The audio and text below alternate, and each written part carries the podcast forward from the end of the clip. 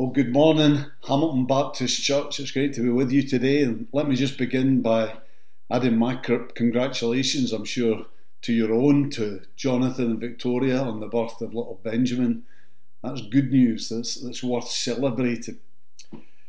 Well, you know, if there are two sure and certain facts in the Christian life that I'm sure have been engraved on your minds during your studies in the, the early chapters of this book of Joshua if there are two sure and certain facts, one is that no matter what the obstacles or no matter what the opposition, that God will never give in in His great mission to move us into spiritual maturity. And the second is that the devil will never give in in terms of trying to hinder that, that same progress. Because although he, he knows that the war has been won, although he knows that the victory is ours in Jesus. Yet such is the nature of the devil that he will never give in in terms of his opposition towards God and towards the people of God. And this, I believe, teaches us two very important practical lessons in the Christian life. And the first is that we should never get to a place where we become complacent in our Christian life, where we think we've made it, that we've arrived, that there's no more really for us to do spiritually. We should never think like that because that's foolish in relation to God. Foolish in relation to Him. Because you see, God is out to, to make us like Jesus. That's the ultimate aim. Now, in our Christian life, as we work with God, as we give ourselves to Him, as we turn to Him, as we use the resources that He, He's given us in Christ, and we can make real progress. But this side of heaven, we will never become fully and wholly like Jesus. And this kind of thinking also is dangerous in regard to the devil because you see, when we get to that place, then the devil is so ready to attack us. So ready. We're in a place where we're open to his attacks. And the, there's two options that he has. He can either just leave us in that state of spiritual complacency, of no use to God and of no real threat to Him, or in that kind of spiritually deceived state, he can charge in against us. He can bring his full power to bear against us, and he can cause us real spiritual damage as we're off guard in this kind of way. The second lesson that I believe we're taught here is that tough times spiritually, times of, of trial and times of tribulation, times when maybe the things that are coming against us seem to be unceasing and unending, when no matter what, things just keep on hitting and hitting against us, that these kind of tough times should not be seen as themselves as signs of spiritual disaster. And certainly not if, in God's strength, we are able to resist and even overcome in the face of them. In fact, quite the opposite. What we, when we are being attacked like this, I think it shows us that the devil at least still thinks that we're worth attacking. It shows that there's enough going on in our life to bring his attention. And the facts are that that if we do hold on to God in the face of trial and temptation, rather than simply roll over and give up, well, these times, although they might be hard, and surely they will be hard, yet these times also can be the times of our greatest spiritual growth, our greatest spiritual gains. As it says in uh, 1 Peter 1, verse 7, these have come so that your faith of greater worth than gold may be proved genuine and may result in praise, glory, and honour when Jesus Christ is revealed. So you see, whether we are attacked because we are spiritually inactive or spiritually active, that doesn't really matter. That doesn't really matter. No matter what the reason, what matters and what is important is that we turn to God in these times, that we trust in Him. And as we do, God can use even these trials to stimulate our spiritual growth. God is able. Two important facts then and two important spiritual lessons that I, I pray that you've already learned from Joshua. But if you haven't, then you're going to get another opportunity now to learn them. Because these two facts and these two lessons stand at the very heart of this passage that we're going to look at together this morning. So, first, then, let's look first at the subtlety of Satan. For Satan's subtlety is just so, so marked a feature of this whole episode. And we begin to see his subtlety, first of all, in the way that he works here on two fronts against the Israelites at the same time. First of all, there's the, the obvious, there's the straightforward aggression of the kings and the peoples of Canaan, who are ready to, to put to the one side for once their, their petty differences that divide them and are ready to unite together against their one common enemy of Israel. And yet, on the other hand, Satan also works here in a much more devious fashion, as through the Gibeonites he seeks to infiltrate the very ranks of the people of God. Now, neither of these, I believe, is a mere diversion. Both of them are intended to bring about the destruction of God's people.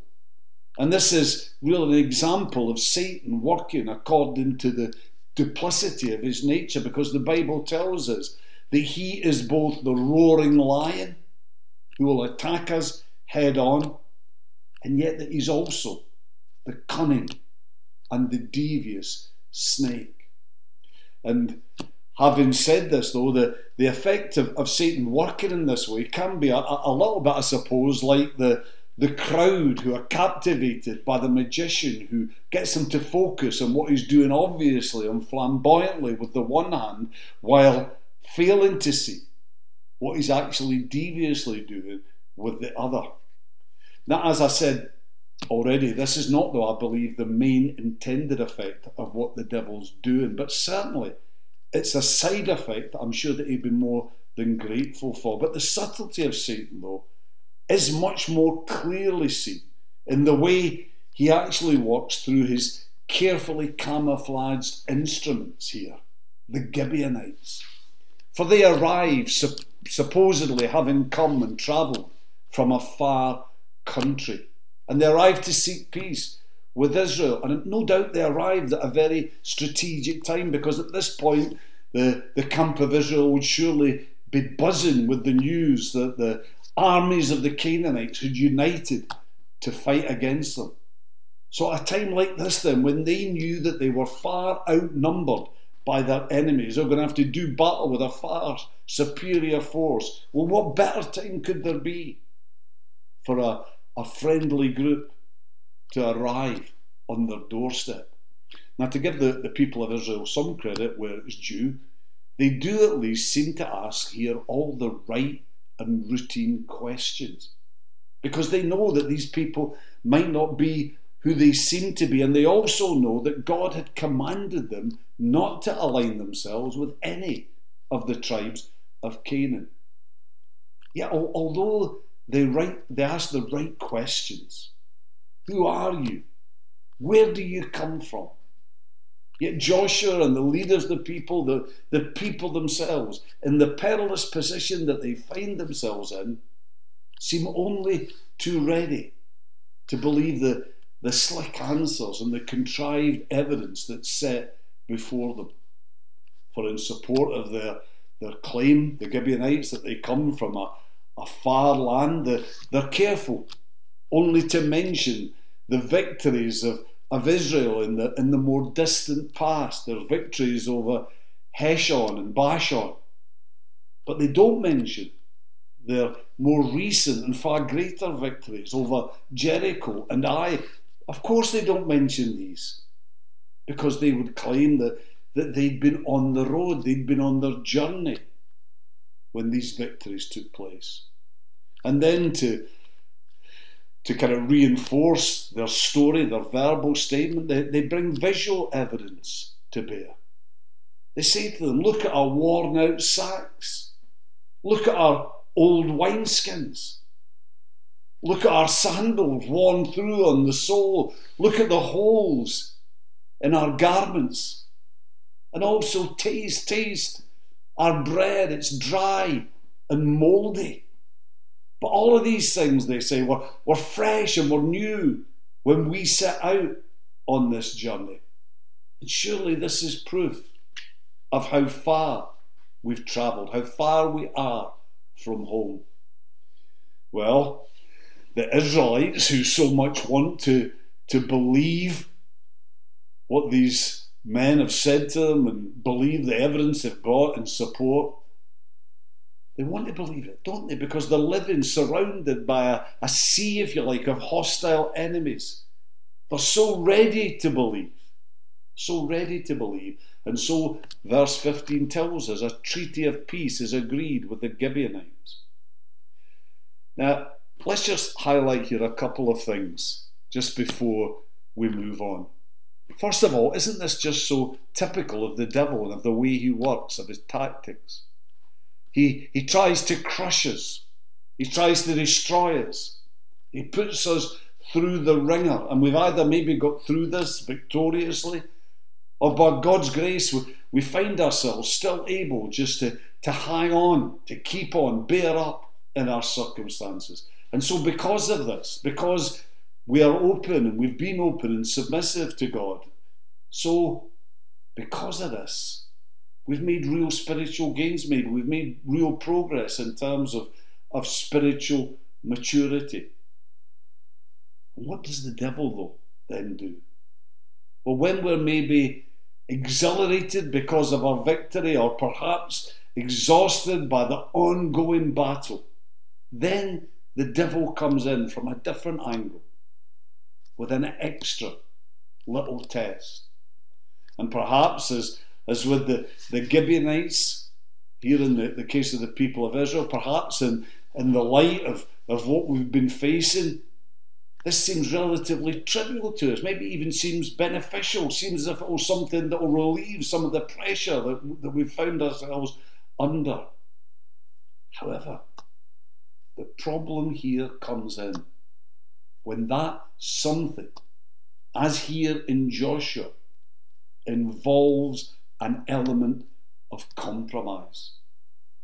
When what seems to be in the short term able to lessen our load, actually, in the long term, leads us into behaviour that is dishonouring and brings damage to the name of our God.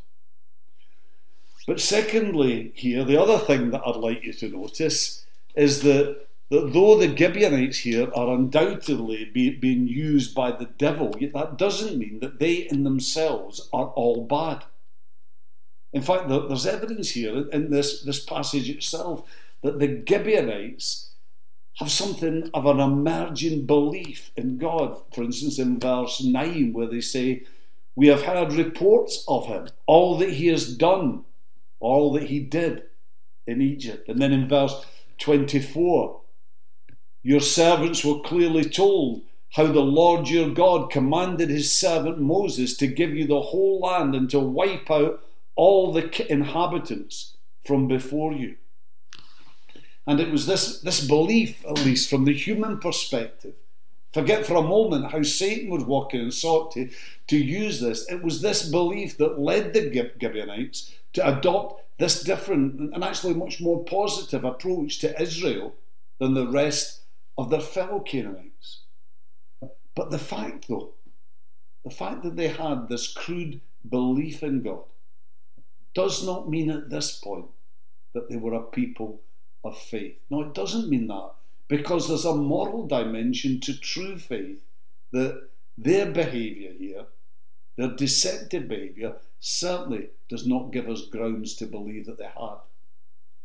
And yet, I do believe that we can see here the beginnings of an emerging faith, a tentative stretching out towards God that has to be seen as something that's, that's laudable.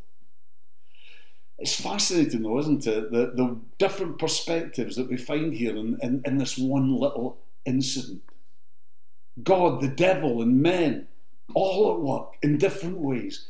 But God, though, is the only one who sees the whole picture and who has ultimate control. We're now going to move on, though, from looking at the, the subtlety of Satan to look instead at the, the stupidity of man. But where, though? Where do we see the stupidity of man in this incident? Where do we see it? For so much of what the Israelites do seems to, to be common sense. And they seem to take almost every imaginable precaution. Because, as we've noted earlier, they, they questioned the, the Gibeonites when they arrived. They tested their, their food and surely tested also their, their equipment. So, where did they go wrong? Where did they go wrong? Well, to understand this, we've got to remind ourselves again of, of the context here. God had commanded the people of Israel to drive out, to wipe out all of the inhabitants of Canaan, of their promised land. And he, he told them to do this because the Canaanites were so wicked in terms of their lifestyle that they were an offence to his holiness, and because he knew that if they were allowed to infiltrate his people, that they could compromise their ongoing holiness as well. But here, the, Israel, the Israelites do compromise. They do not treat the Gibeonites as they should have.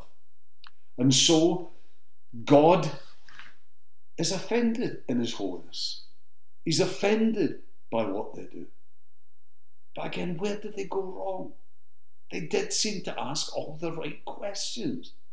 So, what mistake did they make? Why then can we say that they were foolish and stupid? It's all there, I believe, in verse 14. The men of Israel sampled their provisions, but they did not inquire of the Lord. You see, they got so caught up in their circumstances. They allowed themselves to be so overruled by the common sense and by the use of their own mental abilities. They basically allowed this world to so dictate to them that they did not do spiritually what God required of them, what they should have done here. They did not inquire of the Lord. They did not seek God from His Word. They did not seek Him in prayer. They did not open their hearts and lives to the Spirit and the inner witness of the Holy Spirit. Of course, here we want to say that things like circumstances and common sense are, are often, very often, what are used by God in the course of, of leading and guidance because God, as well as being a, a supernatural God, is also a super rational God who's very much involved in the circumstances of life, who gave us our minds so that we could think and figure things through. Yet, here we must say we must never allow ourselves to get to the point where we allow those kind of things to dictate to us, where we see these things as in any way absolute foolproof indicators of where God wants us to be going, of what God wants us to be doing in a situation. Now, I believe so many of us continue to go wrong right up to today in this very same area. But for us, because the decisions we make aren't so critical as the decision Israel had to make here, well, so we can seem to get away with it. Well, they certainly didn't. The underlying problem we have, though, is exactly the same. And at some point, it will trip us up in life, as it did here, the Israelites. The underlying problem, and it is that in our pride, in that ever recurring pride and self sufficiency of man. We are again living our life independent of God, as if we are in charge, as if we can decide, independent of Him. And of course, that kind of stupidity does fall right into Satan's hand. Satan, who's more than capable of manipulating circumstances to make the way that he wants us to go seem to be the common sense way to go. And often is, is so ready to get us to that point where we're ready to cooperate with the common sense because the common sense is maybe what makes us comfortable in the here and now, what makes life easier for us in the here and now. But all Satan wants to do is to lead us into a kind of spiritual wilderness, a spiritual dead end. That's what he's trying to do. And ultimately to spiritual destruction. But thank God, as we're going to see now in our final point, all Satan's plans, what he has manipulated the, the Gibeonites to do, the stupidity of the Israelites who have cooperated with all this, that this actually leads to the spiritual destruction neither of the Gibeonites or of the Israelites. That's what we're going to see now as we look finally at the sovereignty of God. Seen here, how God, as He so constantly does, seen and how He's able to take Satan's worst efforts, man's most blatant act of, of stupidity, and how he's able to take even these things and use them, overrule them in his sovereign power, and turn them round, and use them to bring glory to his name and blessing to his people. How's God able to do this? Well, of course, we know that God is sovereign, all powerful, and God can do whatever he wants to do, and that is a fact. But I believe that there is a, a quality, a crucial quality, that we find here in the, the, the people of Israel that actually moves God to do that in this situation when he could have chosen just to bring judgment and destruction upon them. But there's something, there's a quality in the Israelites here that's really important. So, so what is it? Well, it's revealed in the statement that's made by the Israelites in verse 18 and 19 once they discover the, the Gibeonite deception. And we're told there that the whole assembly grumbled against the leaders. But all the leaders answered, We have given our oath to the Lord, the God of Israel, and we cannot touch them now. The leaders, then, you see, they realised that though this oath had been tricked out of them in a deceptive way, yet still, despite that, this oath had been given in the name of the Lord. And so, although worldly and human common sense might dictate that an oath that's been manipulated in this kind of way is no longer one that we're held by, yet, from a perspective that's influenced by the holiness of God the faithfulness of God, the morality of God. That could never be so. The people decided. And just to demonstrate and illustrate how right the Israelites were here, a bit later, this oath was broken. It was broken by Saul. And then, sometime later on from that, the people of Israel under David's rule were going through a three year famine. And David then asked the Lord, why? Why is this happening? Why are we suffering in this way? In 2 Samuel 21, verse 1, this is the reply he received from the Lord. It is on account of Saul and his blood-stained house. It is because he put the Gibeonites to death. Israel then have got it right here. For their attitude shows a willingness to face up to their mistake, to acknowledge it, to see that it's theirs, to deal with it, to repent of it, and then to walk through all the results that emerge from it. And then move on. Determined from this point to be open to God. Determined to seek God, to live by His standards, to inquire of the Lord, to make sure that in future that is the way they live their life.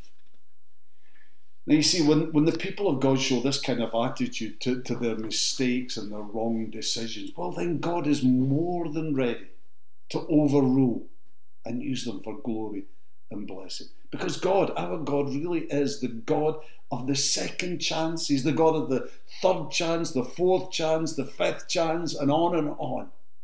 That is our God. And just how wonderfully we see all this working out here uh, in, in the life of Israel and also in the experience of the Israelites. For remember that the, the Gibeonites uh, were meant to infiltrate the ranks of God's people. They were meant to be a, a thorn in their flesh, and ultimately they were meant to, to lead them to spiritual destruction, to destroy their holiness as the people of God. But what does the Lord lead the Israelites to do with these Gibeonites? Verse 21, he says, Let them live, but let them be woodcutters and water carriers for the entire community, with verse 23 adding, For the house of my God. Now, there's a, a wonderful irony here that if we read this superficially, we can miss out on.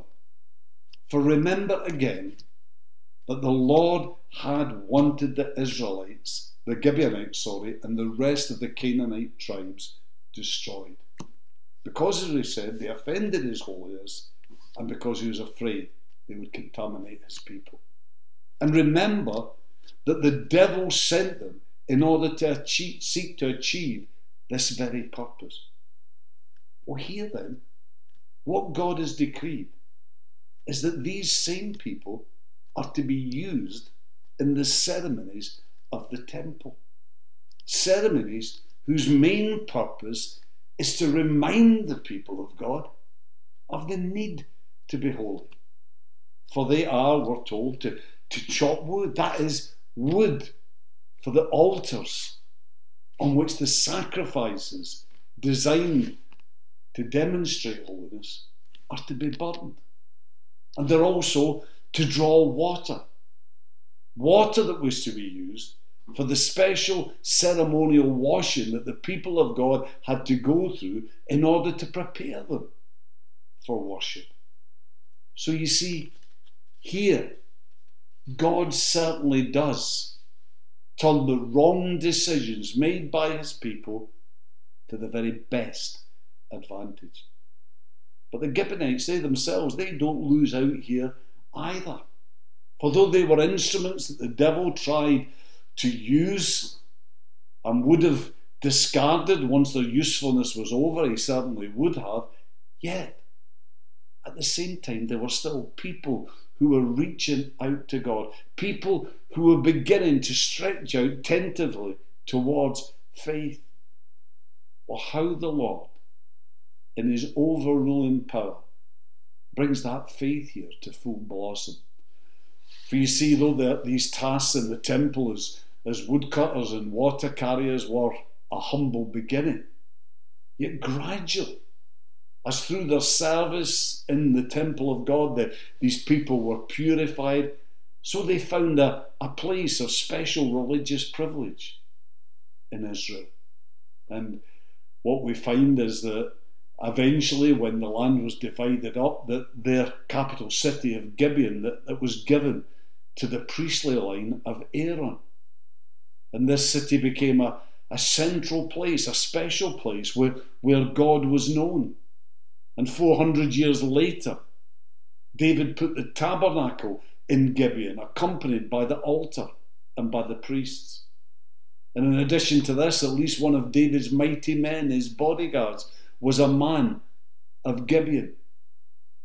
And a bit further on again, 500 years before the coming of Christ, we find among the list of the, the exiles returning from exile in Babylon some who had Gibeonite ancestry. And I think this is especially important because the names of some who claimed to be Jews were not found in this registry. And so they were no longer seen to be or allowed to be counted as part of the Jewish nation. And what this undeniably, I think, illustrates is just how completely absorbed into, just how assimilated and accepted by the people of God the Gibeonites had become.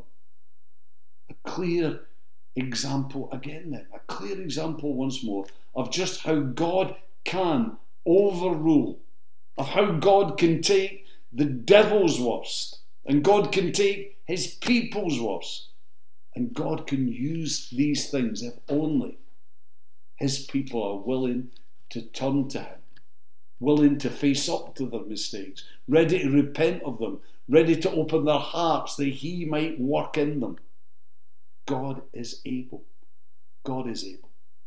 And you know, exactly the same can be our experience today.